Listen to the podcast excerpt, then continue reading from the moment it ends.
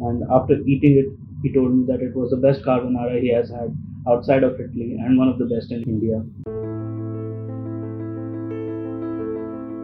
When I was a student, I've always been this mediocre kid, not very good in studies, not very good in academics or arts.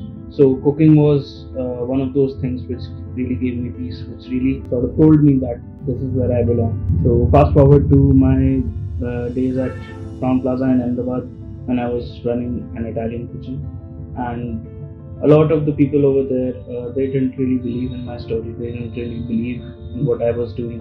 So I just kept to myself, kept working hard, and one of these days there was this uh, Italian guest who wanted to have uh, food made from his own country, Italy, and uh, no one really knew what to tell him, what to say, because as we all know, continental and international food is often Indianized to a certain extent to appeal to the local palate.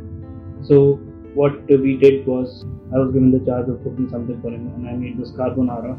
And after eating it, he told me that it was the best carbonara he has had outside of Italy and one of the best in India.